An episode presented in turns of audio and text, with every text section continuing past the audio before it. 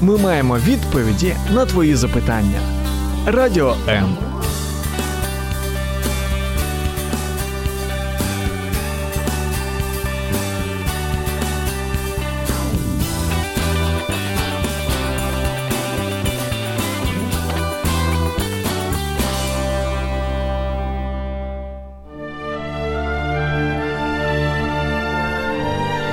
Свята земля. Єврейське життя. Про що говорить Тора? Святкування, пророки, Месія і сила Воскресіння. Чи може єврей вірити в Ісуса і залишатись євреєм? Якісна і своєчасна допомога людям, які шукають істину. Все це в передачі Маген Ісраїль.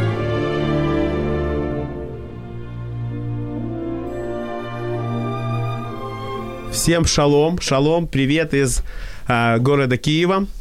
Мы начинаем нашу программу «Магин Израиль», «Щит Израиля». Программа, которая мы рассказываем и говорим о еврейских традициях, о истории евреев. И сегодня у нас вы можете смотреть и слушать нас на хвылях Радио М, и также у меня, э, и также у меня на страничке.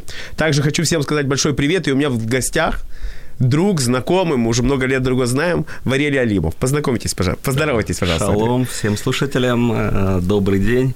А, рад тому, что у нас есть возможность быть в одном эфире и будем общаться. Да.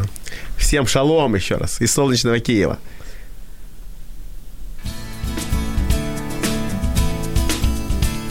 Слухайте та дивіться Радіо М у зручному для вас форматі на сайті radio.m.ua, на офіційних сторінках у Facebook, YouTube та Instagram.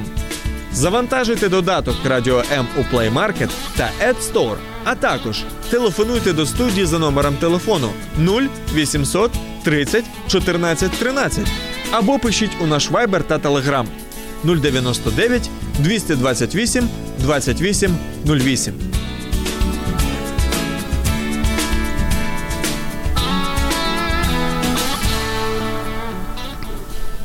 Итак, еще раз всем шалом. В Киеве ясная погода, солнечно, тепло. И сегодня четверг. Как обычно, наша любимая передача э, «Магин Израиль», «Щит Израиля». И мы продолжаем говорить и рассказывать, э, и рассуждать, э, обсуждать и погружаться в историю отношений веры и отношений евреев и Иисуса Христа.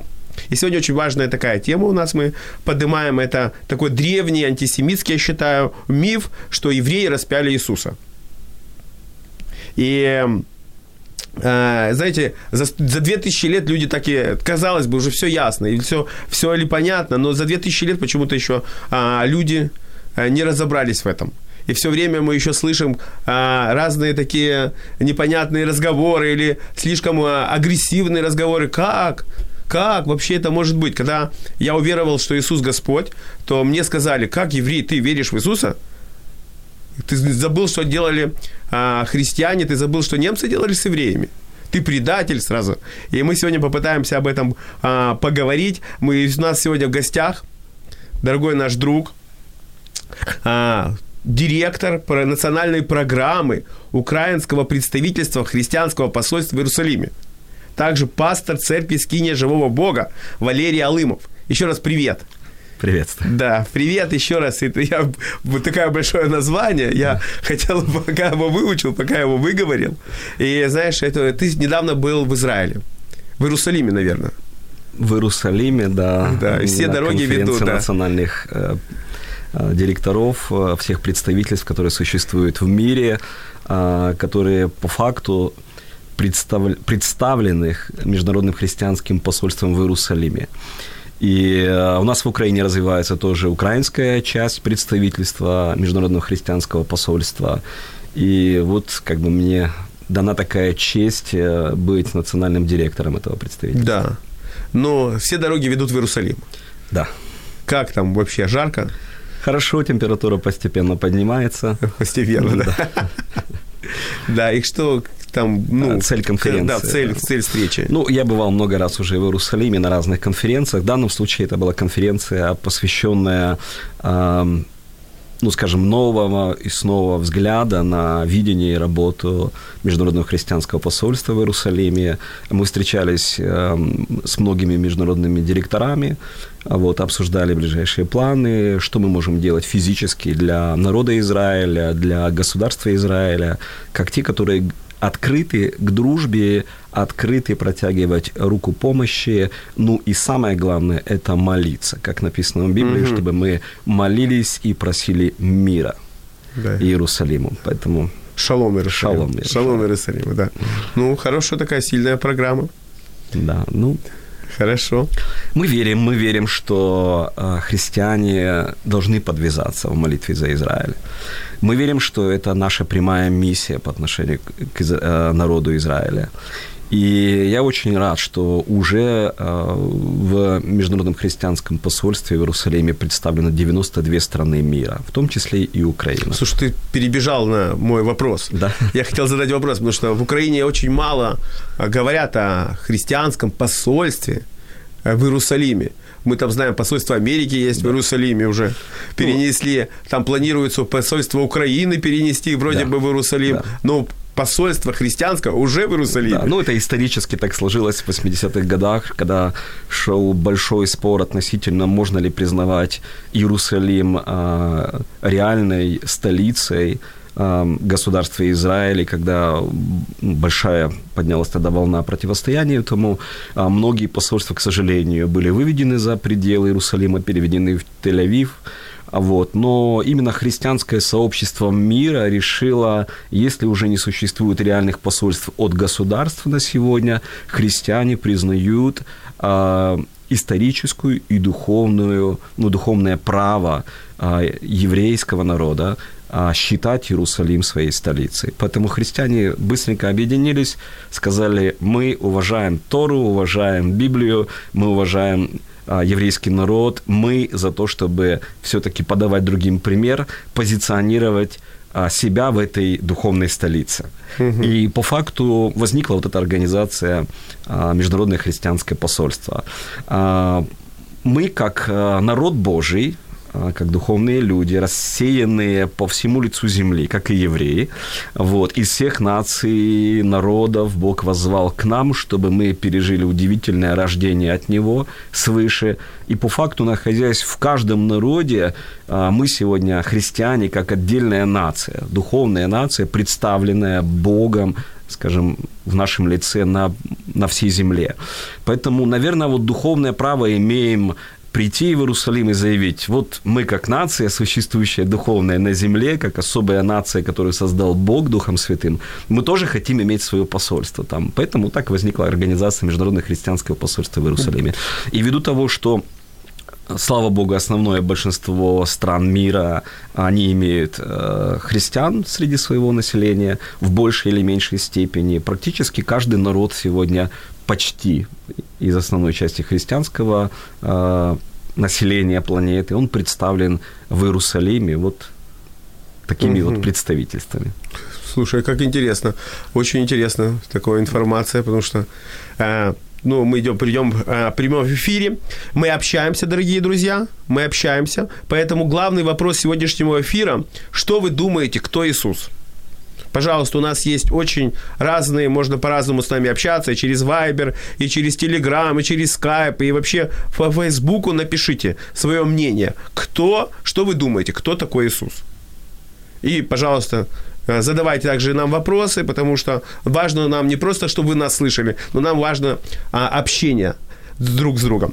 И хорошая вообще а, тема, ты понял, что есть определенная нация, христиане. Да. Такая интересная такая тема у тебя прослушалась. Я услышал, что, что значит нация христиане? Ну, скажем, э, э, понятно, что это сложно состыковать с нашим общим представлением да. о нации как таковой, но мы должны признать тот факт, что существует на планете Земля огромное количество людей, которые нечто пережили а, в своей жизни. Например, Бог возвал лично ко мне, когда я был молодым mm. человеком, закончил военное училище, будучи молодым офицером, я услышал голос Божий в моем сердце, сердце, что он есть, и чтобы я его искал. И так э, начался вот мой христианский путь. Я по паспорту я русский, угу. родился на Украине, а вот так удивительно со мной произошло, пережило второе рождение, это было духовное рождение. А с этого момента что-то со мной особенное произошло, когда я искренне уверовал в Бога, уверовал в Сына Божьего Иисуса Христа, а много этим интересовался, в то время 88 год, это советское еще пространство. Я воспитывался в вооруженных силах СССР в идеологии коммунизма, угу. соответственно, понятно для меня это все было чуждо, вера, религия, все это было странно, э, совершенно неприемлемо. Иногда ну, получалось в жизни поиздеваться немножко над верующими людьми, посмеяться над ними, и вдруг во мне возникает такое непонятное желание разобраться в этом вопросе. И я начинаю искать начинаю искать, читать, Слушай, молиться. Классно. Я хочу даже сказать, это супер заложенная такая информационная, а, такая серьезная взрыв, что можно быть а, разной национальности, но верить в Иисуса и не теряя своей идентификации – а, продолжать, получить, вот это хорошее ты слово сказал, начал что?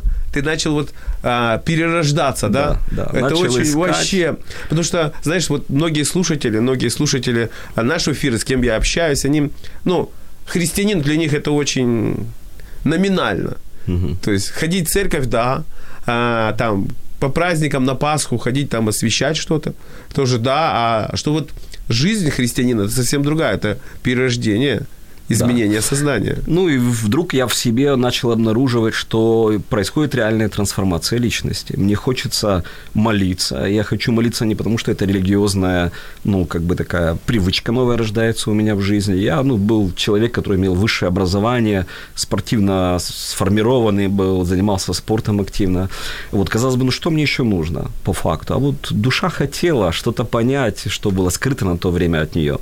И таким образом я начал молиться молиться, читать Библию, ничего не понимал, но когда я по-настоящему однажды призвал Бога в мою жизнь, я посмотрел такой уникальный фильм, а, созданный в свое время американцами, «Евангелие от Луки», mm. вот, и это было в кинотеатре, и это очень сильно лично меня коснулось. А, я не разговаривал с ни, ни с кем из верующих людей на то время, я просто искренне смотрел этот фильм. И в конце фильма была молитва покаяния, я просто взял и помолился ей, вот вместе с диктором. Так просто? Диктор, да, говорит, повторяйте за мной, и я от всего сердца, я четко понимал, что Иисус был убит за меня, угу. я виновен. Вот угу. сегодня стоит вопрос, виноват ли еврей. Я тогда да. в кинотеатре знал точно, я не знаю, как евреи, но я виноват точно. Угу. Виноват точно, потому что я на то время занимался многими грехами, как многие молодые люди. Вот, и я понимаю, что я спровоцировал Бога Отца в свое время на то, чтобы Он послал своего Сына на землю. Это было мое четкое осознание это моей личной вины в этом всем. Потому я внутренне понимал, что Бог меня за это не осуждает, хотя он да. уже со своей стороны все сделал, чтобы мне помочь избавиться от этого, но я точно понимал, что я что-то в моей жизни должен сделать уникальное для него, чтобы хотя бы сказать спасибо за то, да. что он сделал для меня. И потому угу. мое спасибо выразилось в том, что я сказал, Господь, я принимаю тебя в мою жизнь, мое сердце, измени меня. Угу. И потрясающие следующие четыре года работы Бога над моим сердцем. Хорошо. Да. С тех пор э, я четко понимал, что в этом кинотеатре я пережил рождение свыше. А, образ жизни до кинотеатра и образ жизни после кинотеатра начал кардинально меняться. Многие угу. привычки греховные, от которых я страдал, никуда не мог от них деться. Они почему-то как шелуха стали от меня отпадать. Моя совесть начала мне сигнализировать не делай то, не делай это. Не потому что нельзя, мне просто не хотелось подводить Бога, который уже начинал открываться мне. Не просто как Бог, он начал мне открываться как Отец Небесный. Угу. И вот в этом-то и вся, э, может быть, суть или секрет вот этой духовной нации. Когда ты пережил рождение свыше, и тебе Бог, великий, создавший небо и землю, вдруг начинает открываться не просто как Творец, а как Отец. Когда, не как далеко, да? Да. А и, близко, рядом, в сердце. И вот это, наверное, может быть одно из ключевых моментов вообще для всего человечества. Неважно, евреи или любые представители других национальностей, реальности, когда Бог прикасается к нашему сердцу, рождая нас свыше, становляясь для нас реальным духовным отцом, что-то начинает удивительным образом меняться в нашей жизни. Вот лично со мной произошло именно так. Ну, вот это хорошо. Вот ты начал читать Библию, и ты увидел, что там одни евреи. Вообще, да. Везде Я- евреи. Все евреи, Да, все евреи. Иисус еврей. Э, Да, пророки все евреи, евреи. да, ц- Давид еврей. Ты начал читать Я вообще не понял, что да, я тут делаю, да, да. Как ты себя да, идентифицировал вдруг? Ты стал, а, как ты вот подумал об этом? Кто все-таки, вот ты читал Писание, и там все-таки написано. А, как ты думаешь, вот кто вообще, а, почему Иисус пришел, и кто он был для еврейского народа? Ага. Ну, а, я понимал, догадывался, что, конечно же, Иисус, родившийся от Марии, родившись а, в колене Иудином, родившись как а, будущий потомок царя Давида, а, он, конечно же, еврей по крови. Но в то же время я четко понимал, что это личность, о которой написано в Библии, это личность, посланная Богом Отцом или Богом Творцом, создавшим небо и землю с небес. Да. И эта личность уникальным образом родилась на Земле, она была послана для какой-то миссии. И вот с этим я разбирался многие годы. И чем больше я с этим всем разбирался, тем интереснее мне становилось в понимании того, кто есть на самом деле Христос, Иисус. Вот. И постепенно это мне стало открываться. Поэтому Иисус и еврей одновременно, и а, посланник неба, он же и Бог, в общем, удивительная личность, которую, может быть, по-человечески сложно вообще до конца понять, но это интересно, этот процесс понимания очень интересный. Тут у нас э, в прямом эфире Иван Кудеренко задает один вопрос, но мы сейчас вернемся к этому вопросу.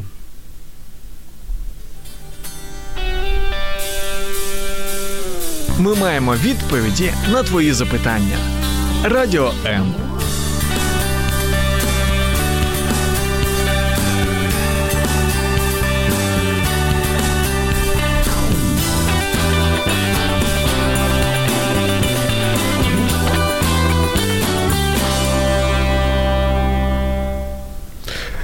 Еще раз всем шалом. И нам задают вопрос. И ему вот тут два вопроса от Ивана а, Кудыренко. Он задает.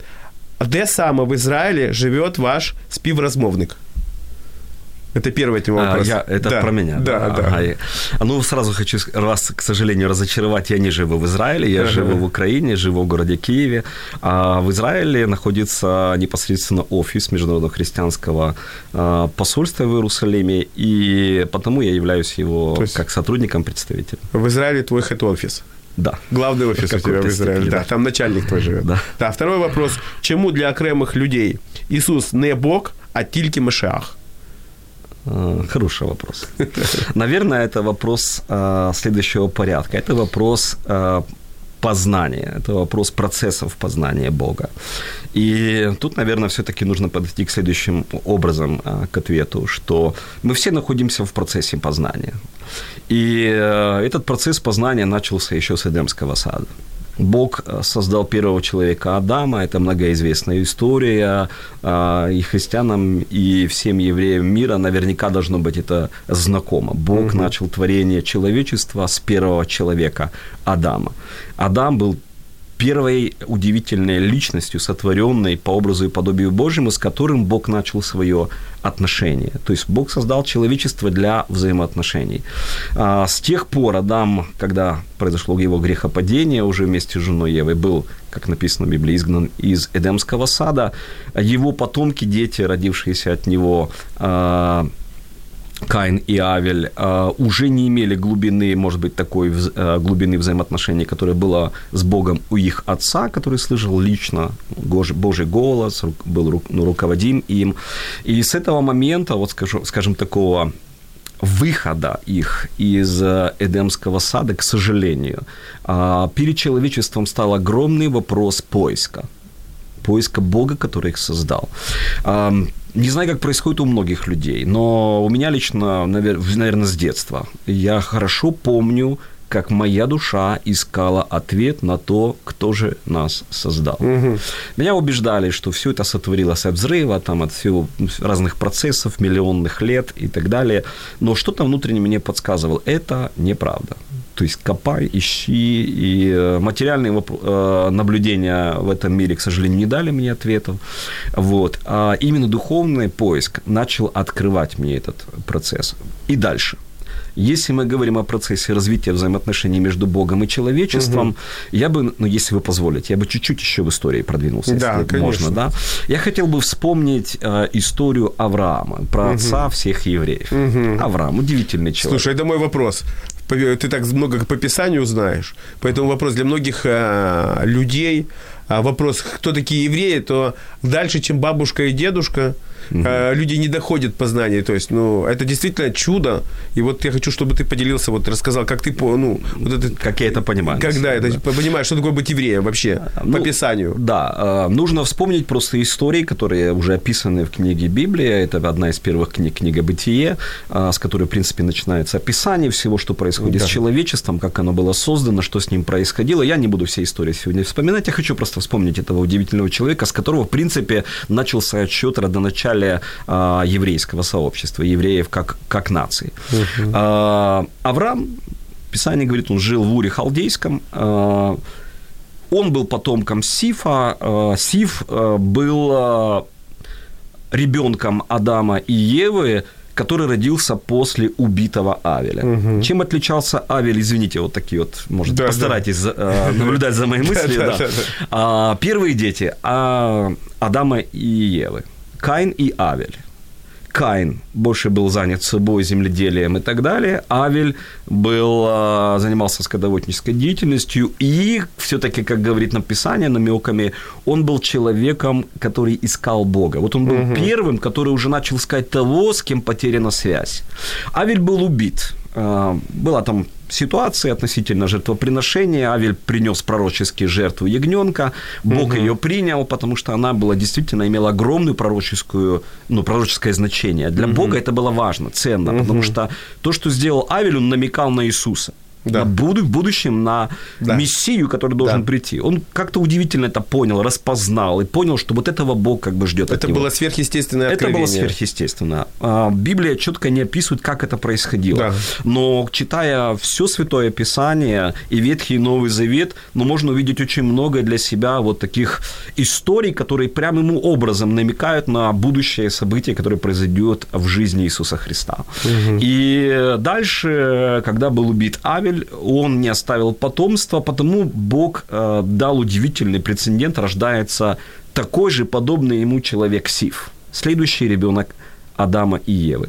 Так вот, а следующие люди, которые рождались по э, ну, по ветви Сифа, это были люди, в основном, если мы прочитаем внимательно родословие, в том числе это родословие описано в жизни Иисуса Христа, а, многие очень уникальные личности описаны в Библии, которые были потомками именно Сифа, не Каина, а Сифа.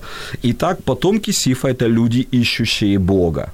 Да. Удивительным образом, но Бог вкладывал им в сердце искать Бога. Да. Есть такая книга Деяний, 17 глава, 27 стих, написано, «Дабы они», написано, Бог говорит, искали Бога, не ощутят ли его, не найдут ли, хотя он недалеко от каждого из нас. Это как раз вот то, чем занималось человечество на протяжении многих лет. Угу. Часть, большее человечество, к сожалению, занималось самосозерцанием, развитием, да, да. становились звероловыми лучшими, строителями, музыкантами, как написано, и так далее. То есть они самореализовывались. Наверное, это было неплохо для человечества, но вот потомки Сифа отличались от многих других тем, что богоискание было одним из важнейших центральных занятий их жизни.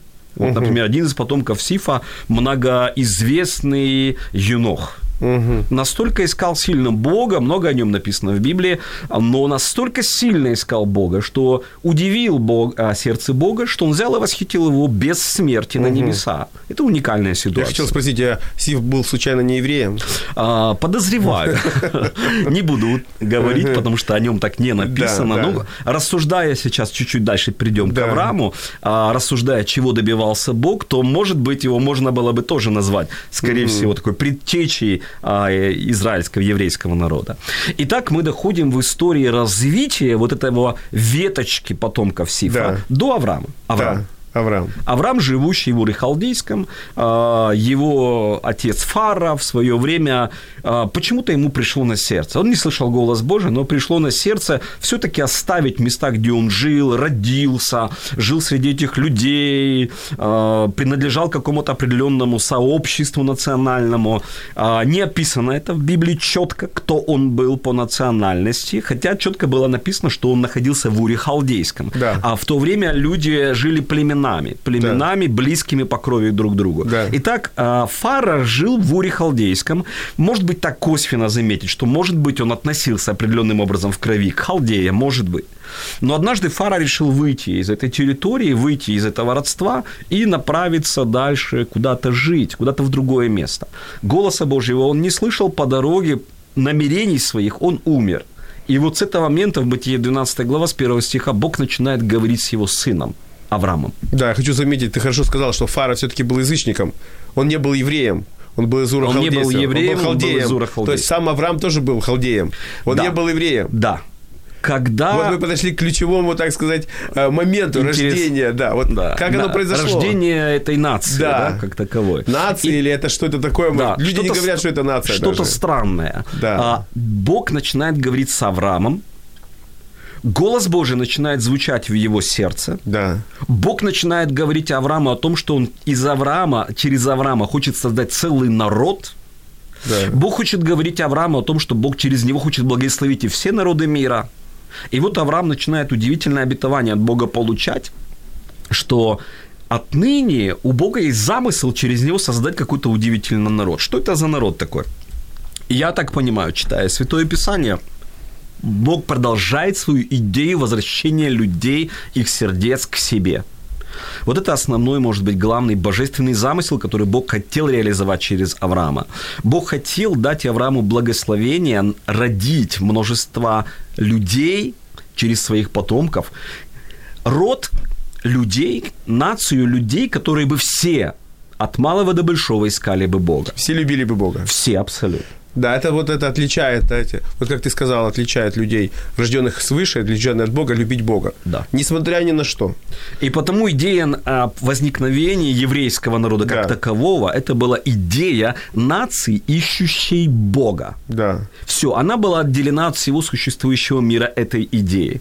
Авраам, который предположительно выходил из Ура Халдейского халдеем, вдруг по дороге, слушая голос Божий, получает от Бога как бы новую задачу жизни – причем глобальную задачу родить людей не просто с кровью халдеев, но родить людей с какой-то уникальной миссией на этой земле, стать людьми Божьими. Угу. Почему с этого времени, по сути, Бог начинает создавать народ Божий, то есть угу. народ, который принадлежит Богу. Намного позже, когда, ну, Авраам родил Исаака, Исаак родил Иакова, Иаков дал жизнь 12 коленам Израилевых, они стали плодиться, размножаться и так далее. Всю эту историю, естественно, рассказывать не хочу. Времени у нас не так, не так да, много, да. но в конце концов появляется Моисей. Угу. В это время еврейский народ э, живет в Египте. То есть я хочу вот, чтобы ты немножко вот ага. уделил э, вопрос. Вот Авраам, язычник, да становится евреем. Да, с этого момента его начинают уже То есть он евреем. называется евреем. То есть еврей это более духовное название или национальное да. название? Если мы говорим в коре, смотрим в корень самого слова еврей, да. он происходит от слова иври. Иври. Ага. Иври слово из э, транскрипции и а, переводов означает следующее. Перешедший за, да. перешедший как бы на ту сторону реки да. или вышедший. Ага. Такая многогранная транс- да, транскрипция такая. этого слова есть. Большой, и так он был человек как бы отделенный, да. перешедший на какую-то другую сторону угу. от того места, где он жил. Угу. И вот это э, понятие, означ, означающее перешедший, как да. раз-таки Бог и определяет. Не просто как кровное понимание, а как духовное состояние в первую очередь. И насколько это э, менялось на, ген, на генном уровне, это только угу. Господь знает. Но я подозреваю, что туда тоже вмешательство произошло. То есть произошло ДНК тоже? Я подозреваю, что да. да в этот момент борются, уникальная, люди борются за да, ДНК. уникальная перемена произошла. Это сверхъестественная да. перемена. Потому с момента а, вот этого перехода Авраама от халдейского состояния в состояние поиска Бога и следования за его голосом, подозреваю, что на генном уровне произошла определенная перемена. ну, такой, может быть, а, нескромный вопрос. Просви- Простите, я не генетик. Да, Да, да, вот такой, э, многие ищут свои духовные еврейские корни, там, хотят стать евреями. То есть человек, когда переходит на сторону Бога, он становится евреем.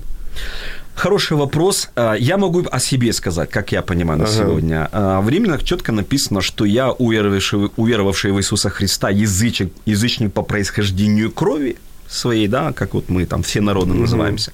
А, По моей вере я стал потомком Авраама. Дальше По в послании по обетованиям. Да. В послании евреям об этом говорится. Ага. И поэтому, получается, я духовный еврей. То есть ты духовный еврей. Да, ну по факту я духовный еврей. По крови, к сожалению, нет. Поздравляю, Да, да, поздравляю. спасибо. Но я верю в это, так написано в Библии, Да. я не могу противоречить Писанию. Да, а, по Мы поводу примем. Авраама. Да Ми маємо відповіді на твої запитання. Радіо М.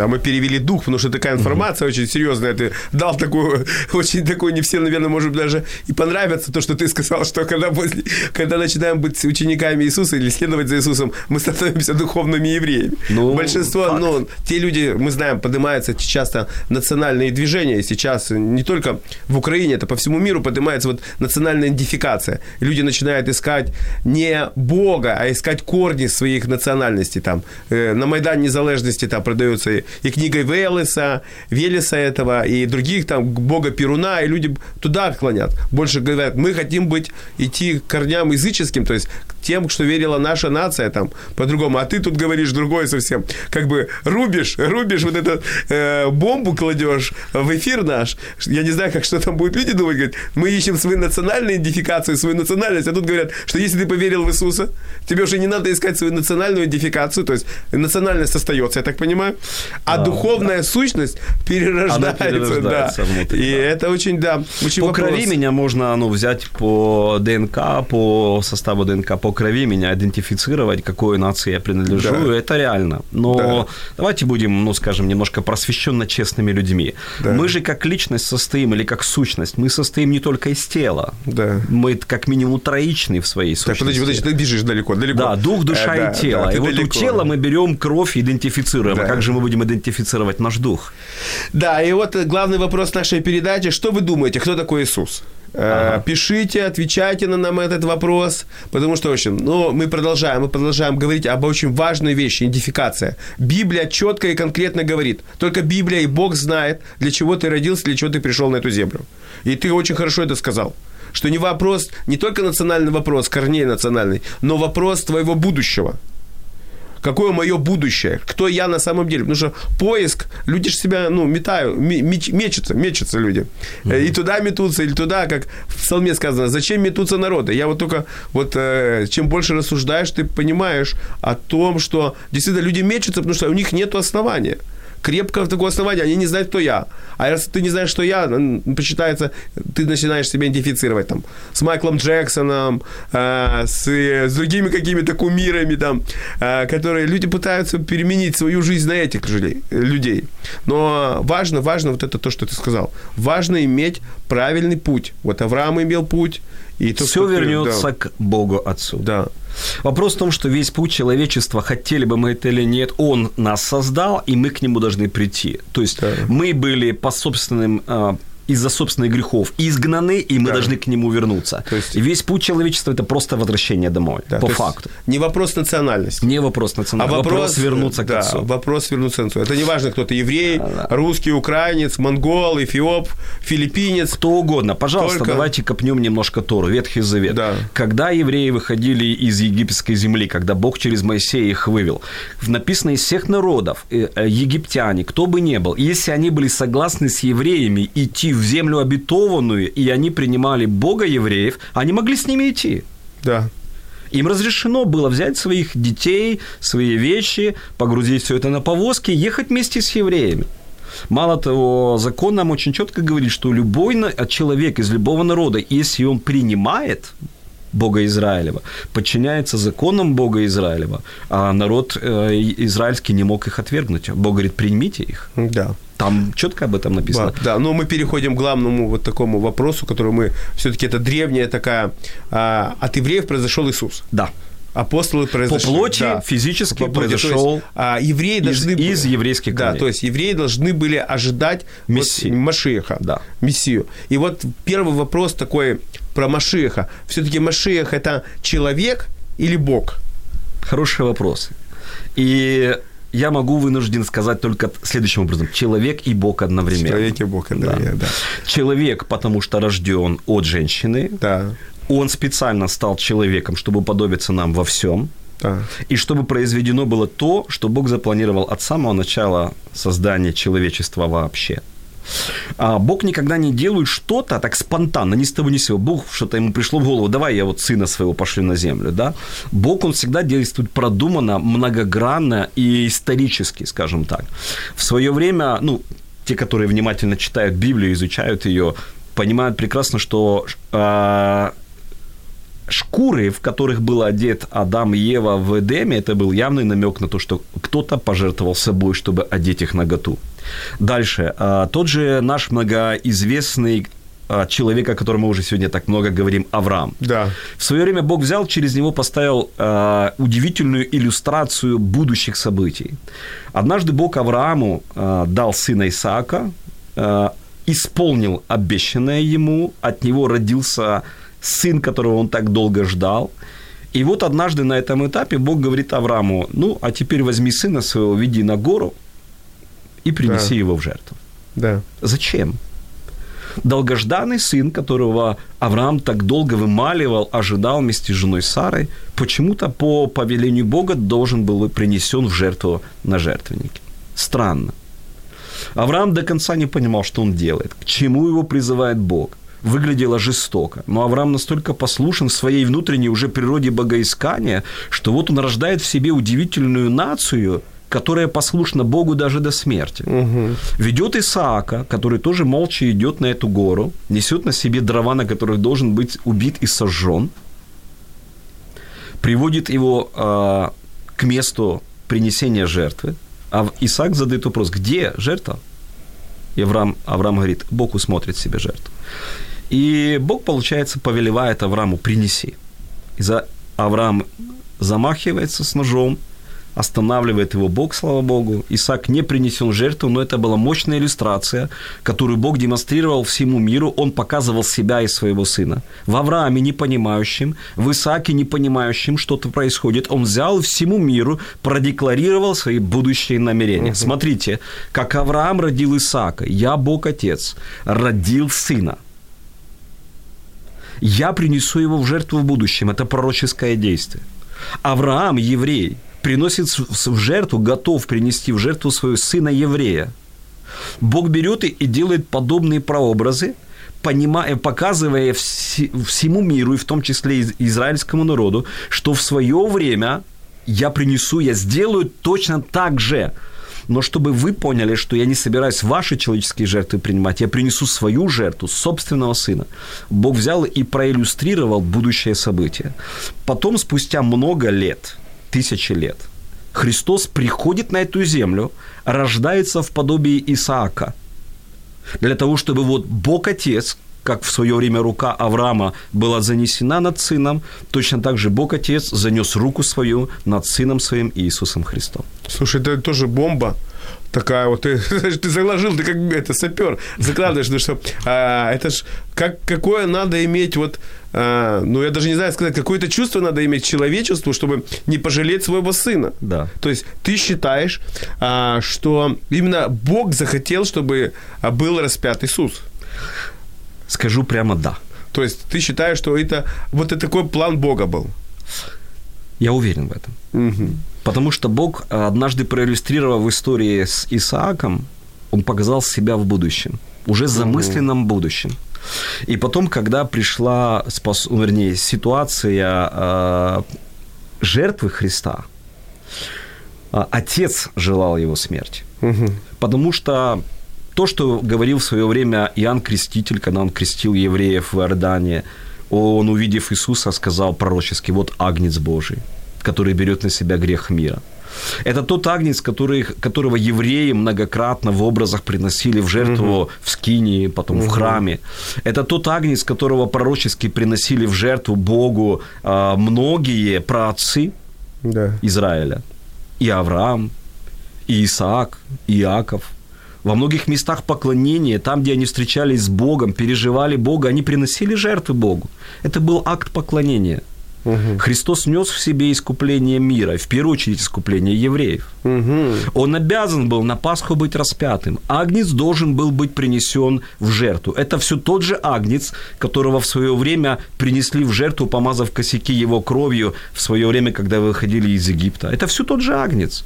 И вот на Пасху пророческие жертвы, которые многократно ежегодно на Пасху приносились евреями – пасхальные агнцы. И вот теперь он стал реальным тем пасхальным агнцем, на которого намекали все агнцы, принесенные в жертву за всю эту историю человечества. Угу, угу. Сын должен был умереть на кресте. Вот. А и тут возникает следующий вопрос тогда а как же это происходило? Когда, тогда в чем как бы разница вины? Брать на себя вину или сказать, ну, Бог все это сам сделал, мы тут невиновны и так далее. Вот тут, я думаю, как раз-таки вопрос э, очень такой многогранный. Потому э, сказать, виноваты ли евреи в распятии Христа, однозначно скажу, виноваты наши грехи человеческие. Угу. Если бы не грехи, угу. его бы не убили. Виноваты лично евреи. Ну, скажу еще одну смелую мысль которую сам верю на сегодня. Угу. Что произошло на Голгофе? Жертвоприношение. Угу. Священное действие произошло. То есть такое же действие, которое сделал Авраам. Которое происходило с Авраамом на горе, которое происходило в храмах почти угу. ежедневно или ежедневно. Во дворах приносилось кучу жертв. Это было все тоже священнодействие перед Богом. И этим священнодействием, которое происходило на Голгофе, руководил сам Бог. Да. Потому Христу пришлось пройти. Мессии пришлось пройти через это все. Да. И как... он не мог не пройти. То Вопрос первое твое руками? утверждение, первое утверждение твое, что именно Бог э, захотел, Бог Отец, Бог Отец захотел, командовал, да, был имел такой план, чтобы а, был а, сын Божий, его не сын, мину, неминуем. Да, должен был распят, претерпеть страдания, наказания, но, как ты хорошо сказал это, за наши грехи. Да. Именно любовь, смерть, и это все ради того, ради чтобы нас. мы ради нас. Это уже, это очень, как бы сказать, ужасно сильная мысль. Да. Ужасно сильная мысль. Но, и теперь вопрос, вопрос да, вины. Да, вопрос вины. Вот я хотел зачитать. Да. А, многие антисемиты и многие это среднего, э, средний такой а, в средних веках обвиняли евреев, это оттуда пошло. Да. Матфея 27-25. Они кричали, кровь его на нас и на наших детях. Да. Что, это что значит? было вменено, я так думаю, на протяжении веков а, да. в вину всему израильскому народу, да. за что, к сожалению, евреи очень много потерпели да. в мире. Да. Я прекрасно понимаю, что вот такая а, мысль, которую разворачивали теологически дальше, что евреи виноваты, и потому они за все как бы заплатили и платят до сих пор, а, ну, однозначно она не исходит от Бога, однозначно. Угу. Бог не... Спасибо, спасибо. Да, Бог не ненавидит свой народ, а любит, это однозначно. Писание говорит нам нам с вами, что дары и призвания непреложны, то есть, по-другому говоря, не отнимаются. Римлянам 11 глава 28 стих и 29. Угу.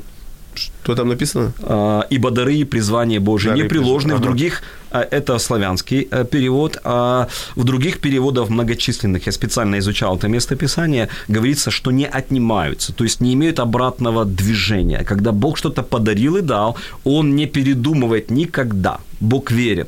Да. Писание говорит следующее в Новом Завете, что когда мы не верны, как люди, Бог остается верным, да. ибо от себя отречься не может. Итак, да. если Бог избрал Авраама, да. если через Авраама Бог по обетованию родил целый народ, да. бывало ли Бог отворачивался? Да. Да. Почему? За что? Да, почему? За грехи. За грехи. За отступничество. За то, что За идолов начинали ну, угу. как бы, принимать на своей территории, в своих домах и так далее. За отступничество. Почему Бог проявляет свой гнев? Всегда в истории Израиля, в истории, в истории еврейского народа, если мы четко будем читать Старый Завет, да, Ветхий Завет, э, со всеми книгами, история от, отвращения, или по-другому говоря, когда Бог отворачивается от своего народа, угу. всегда была связана с отступничеством. Угу. И если мы что-то и претерпеваем в жизни, то только из-за отступничества. Угу. Почему? Писание говорит, кого Бог любит, того Он ревнует, того наказывает.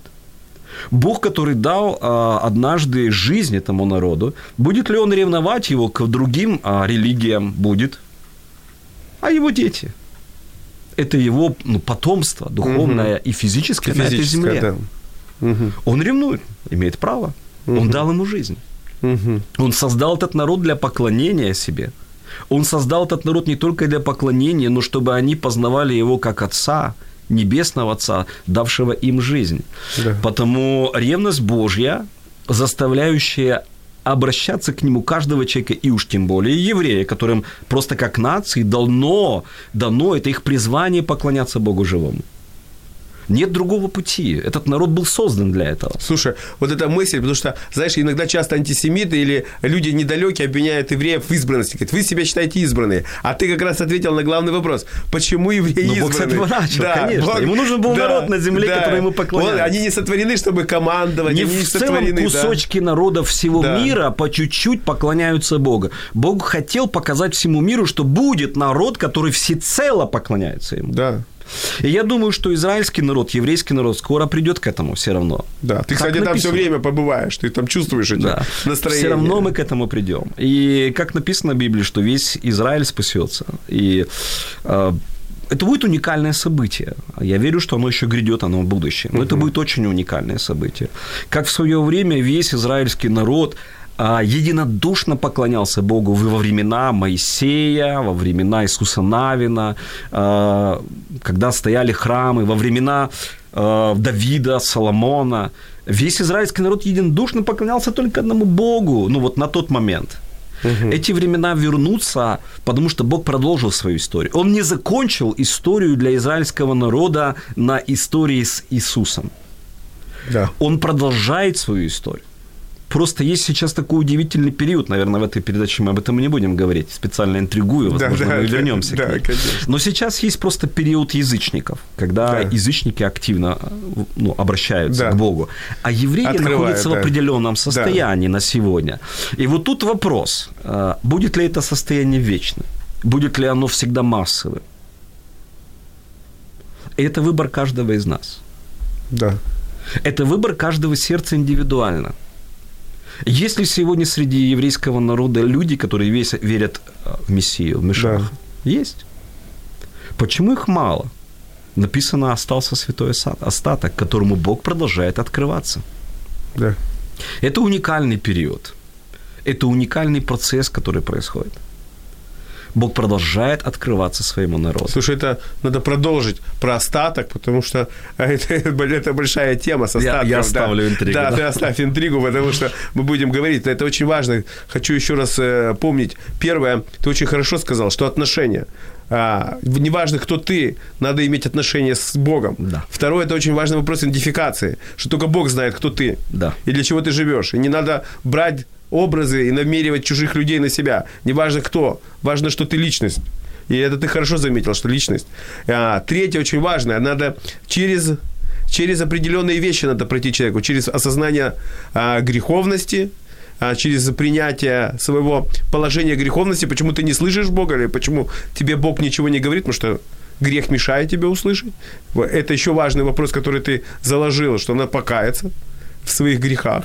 Да. И я хотел бы вот тебя спросить, а вот э, кратенько, мог бы ты вот сказать эти слова, которые вот ты обратился вот к своей, в начале своей жизни к, к Богу, вот к, пару слов, как это было, потому что не все люди умеют молиться, не все люди, может быть, сейчас, многие чувствуют нас, слушатели, что их побуждает Дух Святой сказать Богу какие-то конкретные, точные слова. Что-то их давит. У некоторых давит какие-то совесть, у кого-то там э, воспоминания какие-то приходят, потому что мы верим, что Господь же действует, действовал же в твоей да. жизни. Ты мог бы сказать пару вот этих кратких слов, чтобы сказать людям, передать, чтобы они научились, научи их на, нас молиться, Валера, научи нас молиться.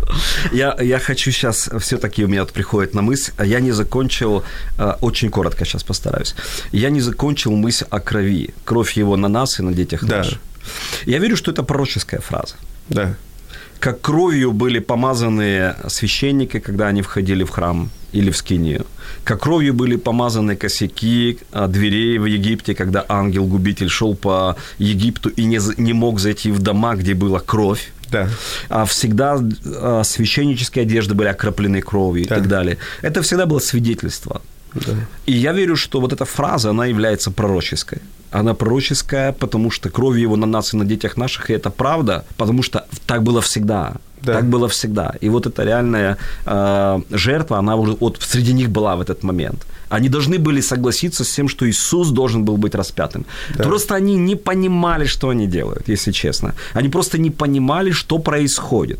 Беда была в этой истории в том, что они усилили ее эмоционально. И я тоже это ставлю интригу для будущей Хорошо. передачи. Хорошо, мы заканчиваем нашу передачу. Да, Научи ну, нас молиться. Да, все-таки, да. Да, а Пару что, слов. лично, что лично Да. со мной происходило? А, Я учился молиться «Отче наш» в свое время, когда прочитал в Новом Завете, что Иисус учил своих учеников молиться «Отче наш». Но я заметил, что в молитве «Отче наш» есть там такая фраза удивительная «И прости нам грехи наши, как и мы прощаем должникам нашим». Итак, прости нам грехи наши. Для того, чтобы а, действительно Бог меня простил, я должен осознать, что я грешный. Потому, когда я молился, я вдруг осознал, что я грешный. Я искренне Богу сказал, Господь, прости меня, я грешный, у меня есть в чем каяться. Конечно, я не мог перечислить абсолютно все мои грехи, это был бы слишком большой список, он был слишком был бы длинный, молитва была бы слишком длинная. Да. Может быть, Бог, Бог от меня и ждал, не знаю. Но у меня было сильное побуждение в то время, когда я впервые молился, я, я ему сказал следующее, Бог, я верю в Тебя. Я сказал, Бог, я знаю, что ты есть. Я читал уже о тебе, или я слышал о тебе. Господь, я прошу тебя, прости меня. Первое, прости меня, что я тебя не знал. Прости, что я всю жизнь до этого момента болтался без тебя и не познавал тебя. Вот в чем я в первую очередь каюсь. Каюсь, что я был далек своим сердцем от тебя. Второе, о чем я говорил, я каюсь, Господь, во всех грехах, которыми я грешил без тебя. Прости меня за это. Омой меня кровью святой Иисуса Христа. Кровь Его на нас и на детях наших. Я просил это. Ну, А- я не знаю почему, но я просил. Да, спасибо большое. Мы заканчиваем. Всем привет, всем видели, всех а, спасибо за ваши вопросы, спасибо, что вы включились в нашу а, передачу. Всем большой привет, мы прощаемся с вами. Мы говорим вам шалом, и до Шалом. следующих а, встреч. Якщо вас зацікавила тема передачі або у вас виникло запитання до гостя, пишіть нам radio.m.ua Радіо М. Про життя серйозно та з гумором.